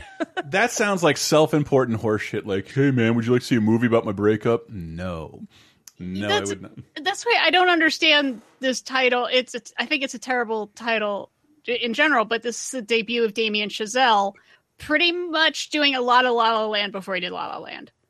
Where it, it's inspired by a lot of the same stuff, uh, except it's in black and white because it's like a student film. Uh, I think it was his film school thesis or something, and uh, yeah, so it's like a semi musical, but yeah, it is about like a couple breaking up, and uh, it got really solid reviews for something that's very very tiny and indie. Okay. And you can see like, oh, okay, I understand. Like, yeah, that's why you went back to it for La La Land and with My- like a budget and shit. X would never forgive me if I disparaged La La Land guy. Um, Love Ranch. Fuck. God, these titles keep getting worse. Uh, Helen Mirren and Joe Pesci. What? Yeah. Oh, yeah. What? Oh yeah. Oh. This is this is a movie where Helen Mirren and Joe Pesci are married and they own a brothel in Nevada. Yes. what? and it is directed by Helen Mirren's actual husband. Wow. Whoa. I would see this. Yo, Alan, I did. I, I said clean out the fucking whore cage. Did you clean out the fucking whore cage? I, oh, I wish we could title this whole episode "Whore Cage." Uh, but yeah, I'm kind of bummed that like the reviews were not great, but you know, it's it- the trailers. Every trailer I saw, which I couldn't find like a good clip from, but they they seem to be going for a Boogie Nights kind of energy. Oh. And it's like, okay, but you know, I kind of do want to just see 90 minutes of Helen Mirren and Joe Pesci in 70s finery as a married couple. this is the Sign period where me Joe. Pesci was like not doing anything slash doing only the things he wanted, and if he wanted Yeah. to do this, I am mad curious now. Yeah. Yeah, I want to have a love scene with Helen Mirren. Go fuck yourself. Go fuck Yeah. yourself, Spider. Uh, and, and and a movie I've watched quite a bit. Uh, Mm. uh, documentary Joan Joan Rivers' piece of work, and this Oh, is uh, this this, is is so a rare documentary that like this had to be made. I am so glad this exists. I recommend you all watch it. All stand ups are innately insecure. Age? It's the one mountain that you can't overcome. I have no one to say, do you remember? And that is very difficult. I think they need that reassurance. It's all a cover. I started with the plastic surgery, then I became the poster girl for it, then I became the Joker. Yeah, but you're still Joan Rivers, and you're one of the funniest people I've ever fucking seen. She It- is amazing. I absolutely love this documentary. I learned so much. And uh, right around the same time, she came to Tallahassee and I saw her do stand up. And I'm so, so happy that I got a chance to see her before she left us because she is so funny. Like mm. even when I saw her, which was not long after the um, documentary came out, mm-hmm. and I went by myself because nobody else I knew was interested in seeing her, mm-hmm. and it was just me and a bunch of old people and a bunch of gay guys laughing together in the auditorium, and it was one of my favorite stand-up experiences ever. I don't know why that is because, like, I, I, as a massive, massive, massive stand-up fan, it, it's not only that Joan Rivers was supremely gifted and like just a mm-hmm. really, truly excellent comic. The documentary was important because I just, you know, now because of you know Twitter and podcasts, like what a boys' club this can be, but just like it does showcase Joan Rivers' life as a stand-up, just being hmm. alone. She's just mm-hmm. alone Yeah. and and she's she's all that exists. She's an island unto herself, and like you see her like mm-hmm. constantly being in, in things with her daughter. It's because she doesn't have like a giant brood of like worse comics like Dane Cook following her around like Pigpen's dust cloud. Like it's just Joan Rivers is just alone and like kind of lonely, but like mm-hmm. revered by everybody who enjoys this craft. And and I don't know. I'm so glad this got made before she died because. I don't know, man. I really, really, really like Joan Rivers a lot, mm-hmm. and, and yeah yeah so i i walked into this thinking oh well i'm glad that she's getting you know a retrospective because she's you know she was like the lone female comic out there for a long time or one of the very few female comics for decades. Uh and, and it's just been going and going and going and she's so fast and she's so funny. And one thing i loved about this is it kind of, it goes more into depth about like what what does working as a comedian look like? Like the scheduling and the travel and the roads and the trying to figure out what your next gig is going to be and trying to coordinate stuff. And then oh my god her massive joke file that's just that It's- Yeah. giant giant bigger than the library had card catalog of just index cards with little just one liners mm-hmm. and she just starts just do, do, do, do, do, going through them yeah, it was it was it was really interesting. something I didn't really realize until about about the profession of stand up and just how how grueling it's it's grueling by nature. But um, did you ever see like uh, Women Aren't Funny, the Bonnie McFarlane documentary? It's really good. It's she, just that she's like one of the few, like she even like lays it out like I am just one. I I got married and had a kid, and that usually takes you off the road forever. and Joan Rivers did too, but her husband fucking killed him. She just has this tragic story of a Mhm. husband who committed suicide, and like you know, family life may have taken her off the road forever and taken her out of this profession forever, but tragedy struck, and she spun it into being one of the funniest people in the entire universe. And Yeah. and I, I just wish this would have come out a few years later. I forget I forget what the context was. It was a fascinating thing. It was Jeff Ross talking about Donald Trump because Donald Trump loved comedians, and he was so he's, he's like, no, I know this guy. I've never heard him talk like this. It's really weird. And so he said when he confronted Donald Trump about saying racist shit while running for president, he's like, "What would Joan think about this?" And he's like, "Why would you say that?" And he's like, "Because he like really cared about what Joan Rivers thought. Mm. He he was very close to Joan Rivers, and Jeff Ross used that to like try and talk the president out of racism. And like that's a story. like fuck, God, I wish she was here to tell us about like her relationship with our current president. Oh yeah. oh my. That would be so interesting. Yeah, I mean this also I feel like we've had kind of a timely movie in almost every in every decade, but I mean this is a really great one to watch considering everything that's coming out this week about women in stand-up comedy and the horseshit they have to put up with Yeah. constantly Mhm. um, just so that they can try to do their job. It is, I just think about everything that she went through and stuff that we don't even know about that she probably had to go through while being a female comedian. And I just, ooh, she's just wonderful. in the I just love her fucking so in in the 60s in the Mhm. 60s the shit this woman endured i don't know i can't even fucking imagine and and, and just I, I like her so much i really Me do too. and And she's funny as shit too. She I mean, really when I saw her, when I bought tickets to see her, I was kind of thinking this is like a legacy act. Like I didn't really go Mhm. into it thinking I'm going to laugh a lot. I'm just going. I'm seeing a you know a piece of history. You know, and I was cracking up the entire time. I mean, she was so sharp up until the very end. She's just the best. Cream of the mean, crop. yeah she di- she died on like the operating table or some shit like that right Mhm. um but yeah, I, I 2014. i'm i'm happy to rec- be this to be my recommend of the week i, I really like Yeah. this doc Yes. I know. Yeah, it is so weird that out of all of we've got I think every movie on here costs like sixty million dollars minimum. Most of these cost like hundred and fifty million dollars, and the recommend of the week is going to absolutely be Joan Rivers, a piece of Yeah. work in the end, Yeah. because now we got the the big guys coming out in 2010, and they, oh boy, Hmm. I I I I would not. I I can't. I'm trying. I would not watch this movie if it's screened for free on the back of my eyelids. And Ah. and, and Jimmy Pardo joke. is that a Jimmy? I I, I did not steal a Jimmy Pardo joke. Jackson Rathbone, Nicola Peltz, Cliff Curtis, Asif Mand- Mandavi, Dev Patel, and Asif no- Manvi, Asif Manvi. Daily oh. Show. Oh shit! I didn't know that. believe me, I never stopped thinking about this while I was watching. Anytime he popped up to give some important dialogue, I'd just go, "That's right, John." this this this is the the last Airbender. Get the Avatar out of here. There are those among us who can control the elements. Some want to destroy us.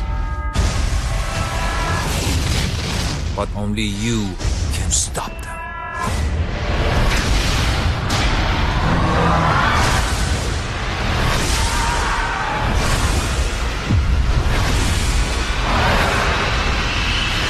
The Last Airbender in 3D. Ready? Black.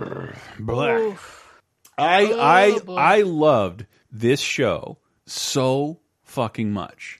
Mhm. And I was watching it on Netflix or Amazon. And it was one of those tragic situations of it just disappeared. For, the the rights expired, and in the middle of my screening, I just lost it.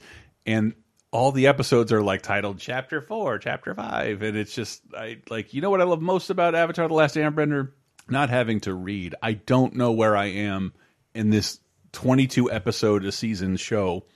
It's but the show is excellent. It is really good.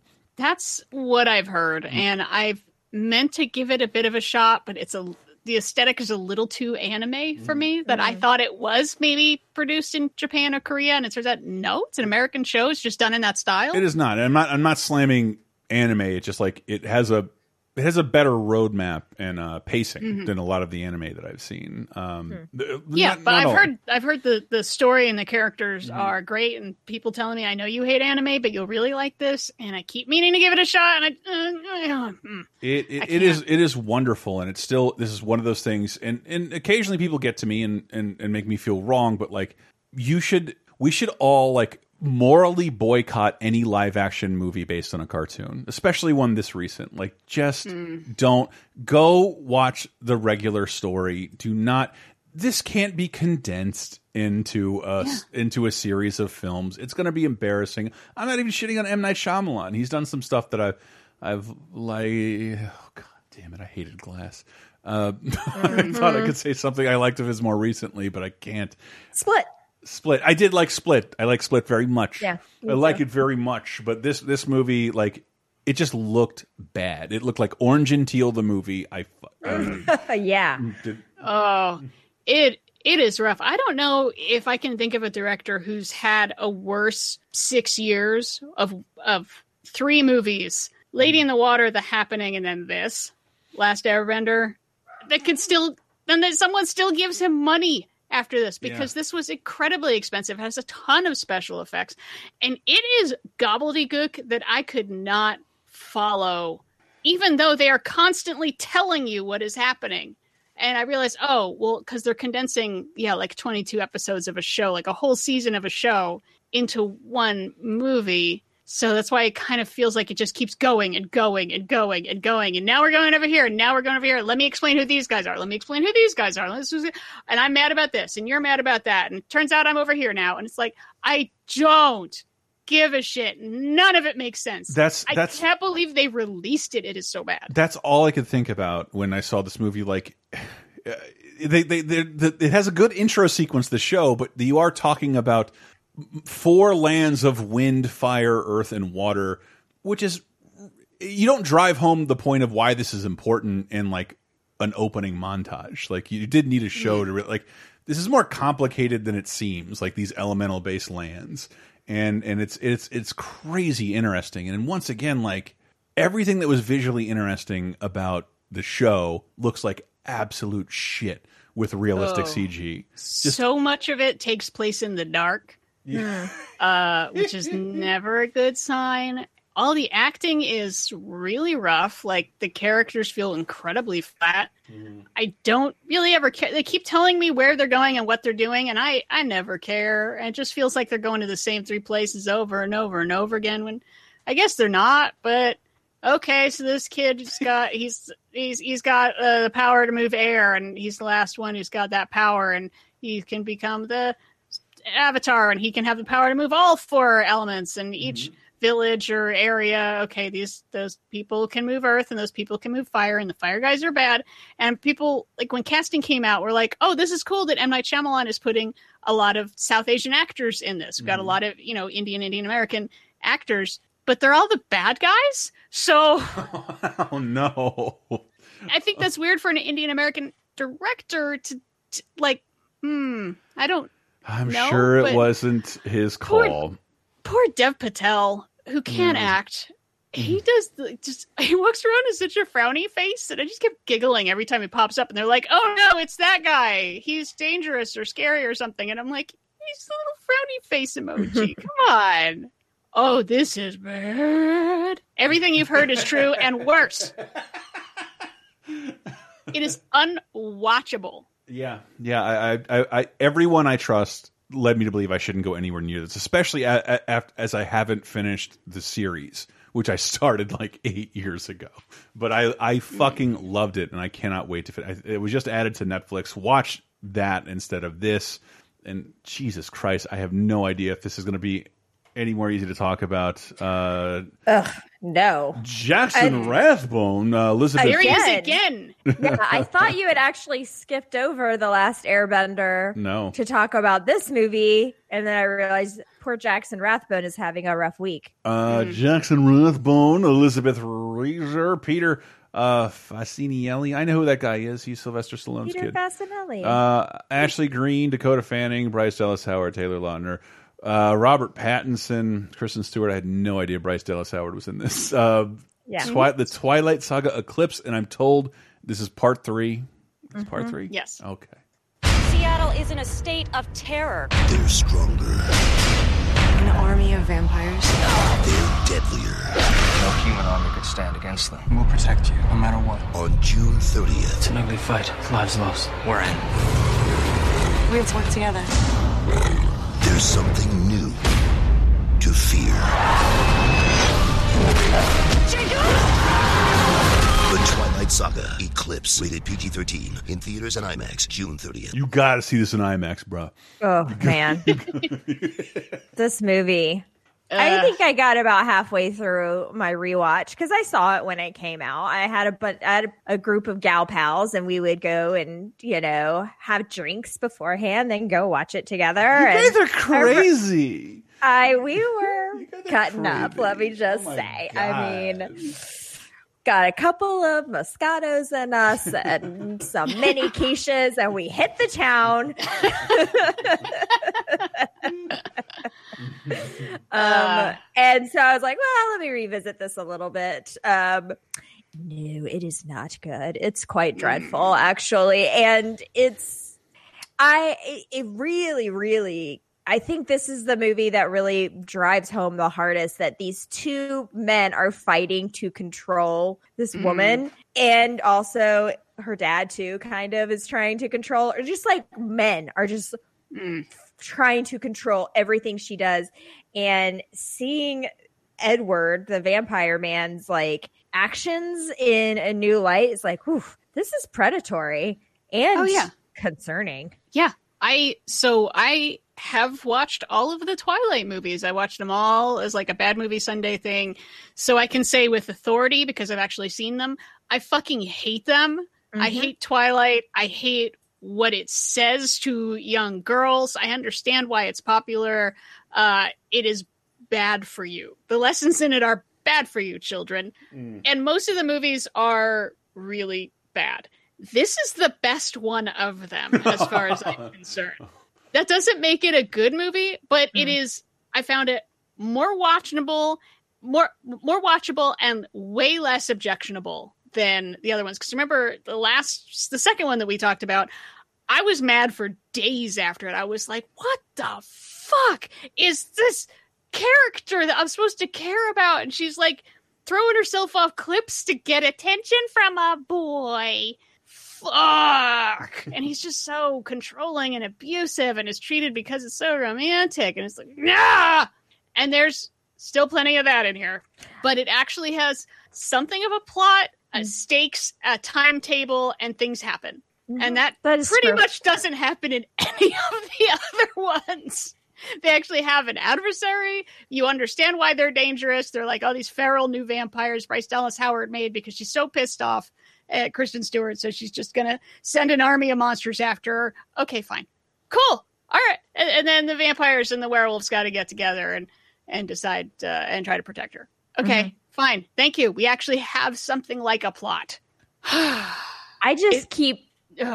I kept watching this and thinking about the perspective of her poor dad, who's just like, "This guy's bad news. I really don't want you to be hanging out with her." And she's like, "Dad, I'll do what I want." And then this Yeah. like bad news guy keeps showing up at their house and showing up in her car and like, "Where are you Mhm. going?" Da da da. And her dad is just like. Why don't you just play with your normal friends for a while? And she's like, you don't understand, Dad. Dad. It's just, it's just Yeah. And Not- he's like, oh, you're spending time with your male friend. I'm going to disable your car so you can't go see him. That's abuse. Yes. Yeah. That's not sexy. That's not, oh, he gets so jealous because he loves me. No. this does have one scene that, oh my God, the, the comedic possibilities. It, it just blew my mind. Because the whole thing about these vampires in, in Twilight is they're like X Men. They all, each one of them has some sort of power. And Robert Pattinson is he can read people's minds. He can see what they're thinking. And and there's a scene where it's like they're it's they have to camp out for some reason. And because he's a vampire he's ice cold. And uh Bella's really cold. So she she cuddles up with the werewolf guy to keep to stay warm. And he's just like hey you're cuddling my girlfriend. Keep your thoughts to yourself. And I realized I want to see an entire movie of Jacob just torturing him with sick thoughts of like hey, if you don't leave her alone, uh, here's your mom eating my ass. Yeah. Mm, no? Okay, here's me and your mom having sex on the body of your dead dad. Mm, Is your grandma spitting in my mouth? See, I can I can weigh in on this kind of stuff. yeah, just aristocrats it, man. Just the sickest shit you can think of. Go for it. And just drive him insane. He runs away. Ah, it's more of a curse than a blessing. Ah. Yeah, teach you how to come into my house without knocking again. I Yeah. also I do have to say though, and I think we say this every time we talk about the Twilight movie franchise. It's quite it's very interesting that these horrible movies gave us two of our most interesting actors now. Yeah. I mean, Oh, yeah. I absolutely love Kristen Stewart and her what she's doing with her life and every all the choices that she's making. Like Mm-hmm. I'm very very into it. Um and Robert Pattinson apparently is also making some very strange and interesting choices. I, I've never seen the Twilight movies, but Robert Pattinson is like, if he's in a movie, I this is going to be good or interesting. My brain says. Well, He's- he's going to be in the new Christopher Nolan Tenet, which it's pretty. Everyone in my house is pretty excited about. Mm-hmm. Also, this movie is. I mean, I imagine it had a humongous budget because we were in the age of the vampire craze, Mm-hmm. and they did not spend two cents on the wigs. it is the wig work in this movie is atrocious. it is Yeah. it and they took all these hot people like objectively conventionally attractive people and then plopped a ratty old wig on top of the, all their heads like why would you do this i don't get it and that is the worst thing about this movie if you ask me wig work Wig work. I, I, I happen to know. I'm, work. go- I'm going to go enjoy uh, some Kristen Stewart tonight. That's in a dirty. Didn't mean to. It, the, the news that uh, the we uh, a movie we talked about on the show, Into the Wild, they just moved the bus out of the um, Alaskan outback from Into the Wild because too many people were dying to see Mm. the place where the main character died, and she I, that was the, the first movie I ever saw her in. And the only thing I had to add, add to this conversation, uh, I'm reading her name is Bella Swan. Bella Swan. Yeah. And that is all I know about it. that is a ridiculous name. that is something a girl names a teddy bear. And Yeah. it's not good yeah, it's, But, it's like I, mean, you have to think 2010 vampire craze has swept the nations and flooded the basements of the CW. many people who Oh, are goodness. into that sort of thing. Uh, We were in peak True Blood, peak Twilight. It was a thing. It was a craze. Diaries. I got into it. It was. It's fine. No, I, I get it. I get, I, uh, but um, like I, I didn't weigh in on this at the time because I thought it was embarrassing how hard Twitter was trying to dunk on this thing it's never seen and doesn't care about. Mhm. Like, you're, Yeah. this is embarrassing. It's popular with girls, it's so I popular hate with girls, so Right. it sucks. And like normally, like we don't do that at all. But it's also like I- wasn't paying enough attention to like, is this a shitty movie for young girls to like? That's Mm-hmm. the criticism we don't levy at a lot of films, but you guys have brought it up every fucking time we've talked about Twilight, and that's the only thing that makes me want to watch them through crooked fingers. Uh, just because, like, something this mainstream and this fucking, uh, I don't know, I want to say sexist. What's the right word here? Repressive? Yeah. Hmm. Yeah, that's a good word. I mean, it's not a conversation we have very often because not a lot of m- movies are made for young girls. Yeah. It's just not something that really happens that often. So Whatever. we don't have to have that I watch conversation Harry, very Harriet the Spy like every week. You can relax on that. No, I, and Ooh, I know what you're I saying. I know what You you're know? saying. I, I know what you're saying. It, it's just that like um, but I, I don't know of a movie I've that this popular that like people I know and care about and believe what they say that like this is bad. This is genuinely bad. I don't say that about movies. I didn't say that about Rocky and Bullwinkle or Ghost Dad. This is this is morally harmful for you to watch. I'd rather you not give Bill Cosby money, but like this is this is a this is weird, and and thankfully it was kind of an anomaly because we didn't get a lot more Christian allegories um, uh, like this. No, we went from this to sort of the um, Catching Fire, Hunger Girl- Games? Hunger Games. Yeah, yeah. we I kind of like went from Hunger this to Hunger Good Games, job. and that was a good, I think, transition. Uh, Yeah. If we're talking about adapting young adult stuff into uh, movies, so and then we had all the Hunger Games knockoffs that came after that. Yeah. Maze, your Maze Runners, your Divergence, Did any of those finish up? I, I don't remember. your Mortal Engines. Don't you throw Peter No. Jackson into this? That movie's excellent. That's the Starship Troopers of our era. No, I have not seen it. But I, I I'm terrified. I, I don't know. Like I've always been terrified to watch. I remember I watched a RiffTrax montage. I'm like, this cannot be an actual movie. Mhm. These effects are so bad, and this dialogue yeah. is so Oh, weird, yeah. and, and this lighting is so silly. Oh yeah. Oh yeah. It's all it's Yeah. all there. Okay, so uh, now moving on to better lady accomplishments in the television. Mhm. Mary Shelley's Yeah. Frankenhole debuts. yeah, I feel like I'm the only person who watched this. I but, loved it. uh, I did- loved it. Yeah, it did two seasons on Adult Swim. It's from Dino Stamatopoulos, Starburns, and it was incredibly weird, but also had like a lot of really fun, creative ideas, and it totally like loved classic Universal monsters stuff. And there's some episodes that just, damn, they're good. Yeah, I think I think if I'm being completely honest, I love all kinds of animation. I think stop motion sort of hampered it because Mhm. uh, it's it's about like it's about basically like like Frankenstein, the doctor, but he's he, it's Rick and Morty.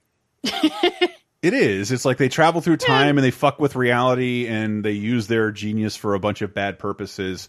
Uh, and, and it's from the guy who helped produce Rick and Morty. So I'm not completely out of line here. And it, it, it's good. It, it's just like um, the, you are limited in stop motion. Um, it's the Moral Orel people. Uh, if you Mhm. don't, it, it, so it looks it looks a lot like that. Scott Adsit is a wonderful voice in it. That's all I can remember. But uh, I, I I thought it was. I really liked it. Would have liked to seen more of it. You know who I never said that about? Craig Kilborn. Uh, I know we, we talked recently on this show about a 20 year old phenomenon where Jon Stewart takes over the Daily Show, and Craig Kilborn was the guy who started the Daily Show. He worked for two years on it and left to go take over the spot after Letterman. And then, like after four and a half years, he's like, "I don't care anymore. I'm done." And like, what? You're not going to wait for to be canceled? Like, yeah, I don't. I just don't care. He had he like I I don't know anything. I don't know much about that guy because I didn't watch Sports Center, and that's where Mhm. he became famous. But I think he said he like never he like lived in the hotel in L.A. the entire time. He never like bought a house or anything, and just sort of like had the company pay for him to live in a hotel and just like saved his money and like ah, I'm gonna go be an actor. I saw him in Old School, and I have never seen him again. I watched that guy Yeah. multiple times a day, every day for two years, only to watch him disappear multiple times. And then he's like, "Yeah, you know what? I think I'll come back and do a talk show thing for Fox." And because of the Conan, like the Conan Leno fiasco, Fox affiliates said, "We're not carrying your show. We would rather run a rerun of Friends or Family Guy." than take a chance on your new talk show. So this, I have never seen a fucking frame of the Kilborn file, and I, I'm, I'm a little curious because I did, I love the Daily Show because of Craig Kilborn and and, and Lizz Winstead, but but like I, I always wanted to see him do something else, and like it's shocking to me that for almost a year he did every night, and none of us got a chance to see it. Uh, or at least we didn't. And and and then rounding out the games, this is what we'll be talking about more in depth in the Patreon. Uh, Sin and Punishment Two or Star Success or whatever you want to call it. Uh, Lego Harry Potter one through four. They're really trying to get get them in there. Uh, Singularity is out, and um, one of Michael's favorites, Naughty Bear, a game where you're a naughty bear who kills, does bad things to people. As a beautiful bear, he should show it. It's a silly game, and I, I am glad it exists. And I am also realizing we recorded that until like three in the morning, and I'm too drunk to remember what we said about it. But that's that's my plug. That's my tease. Patreon.com slash laser time. Many lovely people help make this a show a reality, not unlike Joshua Klazer and many other fine people at patreon.com slash laser time. Five bucks get you a bunch of free shit, over 100 movie commentaries, more stuff to come, sick of Star Wars, 30 2010 games, a weekly bonus show. Just help us out, man. It'd be really, really nice of you. And uh, don't put yourself out. Times are tough. Uh, but, you know, if you can, you can. Do that. Anyway, Diana, where can people find you at? They can follow me on the Twitter at Listen a Nerd, L E C I N E N E R D, or follow the show at 302010 Podcast through 302010 Podcast. And uh, see, Huzzah! Do not skip the plugs because we have a we have a quiz afterwards, such as our uh, we learn who who was born and who died. But this isn't the quiz part. But who died this week? And this is tragic yet expected. Uh, this one, this one gets me. Uh, in 2000, this week we lost Walter Matthau. He was 79. And uh, speaking of the Gilbert Gottfried podcast again, Lemmon and Matthau's sons were on an, uh, an Wow. episode for Are you Father's kidding? Day. oh wow. And what's idea. weird is they both sound quite a bit like their parents. Like you, you can hear it, especially especially Chris Lemmon. Ah, But, that's uh, hogwash, Diana. I, I, yeah, like oh, it's there. But Walter Matthau, probably the least likely movie star in all of history.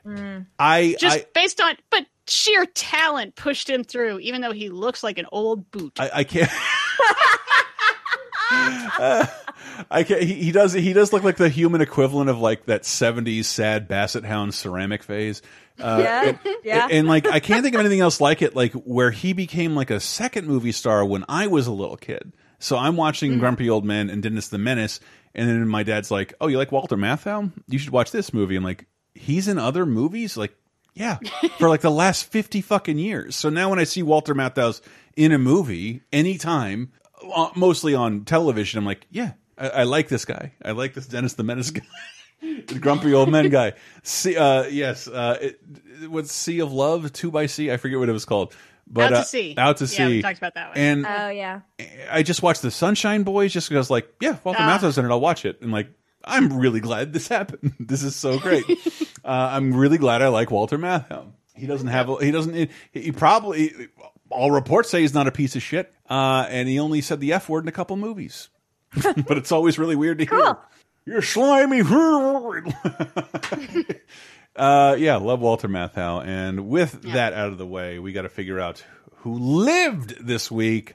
The birthday quiz. The birthdays. Oh, birthday is a doodly doo, a ding dong doodly doodly ding dong doo.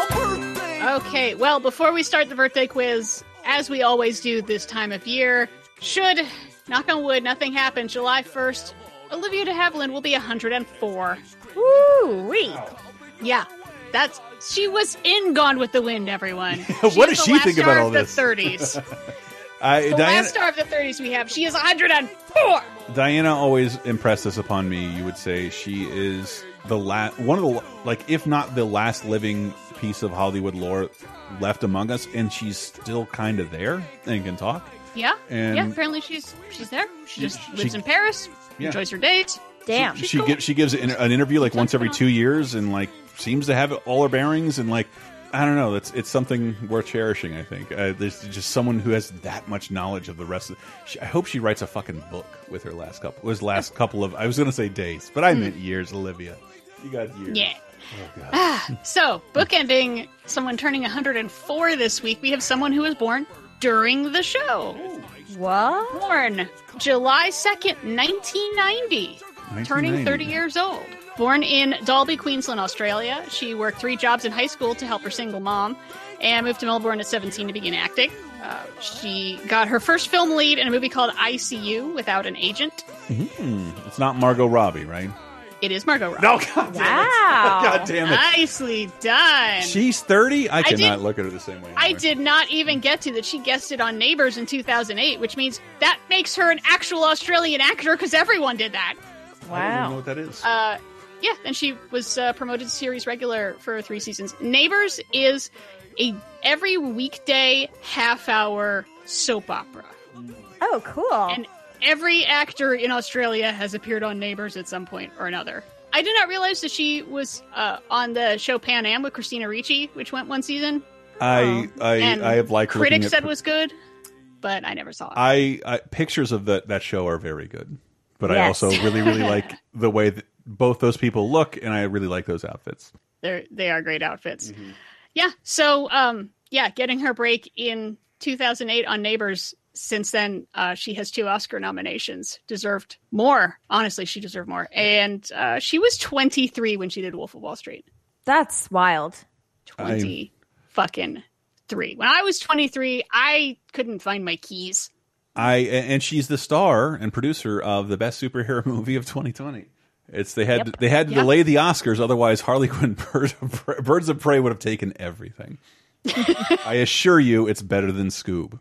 It's really good. I loved Birds of Prey. Yeah, it's so weird that because, you know, her actually starting acting in 2008, we've never talked about anything she's been in because it's all been in the last 10 years. Yeah. So it's going to take us forever to talk about About Time, Peter Rabbit, Whiskey Tango Foxtrot, Mary Queen of Scots, Legend of Tarzan, Bombshell, Big Short, Once Upon a Time in Hollywood, I, Tanya, Birds of Prey, Wolf of Wall Street. I, Tanya, I loved. so I've never thought about that in regards to our show. That there's certain people we'll just never get to talk about. we We've just, able- this is the first time we get to talk about her is because she was born. so happy birthday. I know, no, Robbie. we, we, we've talked about Jennifer Lawrence movies before, but uh, yeah, Margot Robbie. Barely. We Yeah. actually, I think next week we have Jennifer Lawrence's first Yeah. movie. Oh, Okay, I think she was just a birthday quiz then. Uh, Yes. okay. Probably. Okay, well, that about wraps up our show. Thank you so much for listening. Patreon.com slash LaserTime helps support us, uh, the people you hear in every show on the LaserTime network, which includes Video Game Apocalypse, 30 2010, LaserTime, Paducah, Bonus Time, Sick of Star Wars, and more.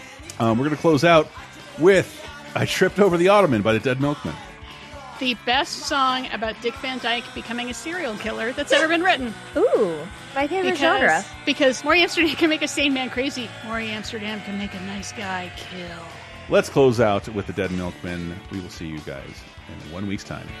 They call me Robert Petrie, and I live in New Rochelle with my wife reborn son Richie. But now my life's a living hell, cause I took over the Ottoman once many times. I took over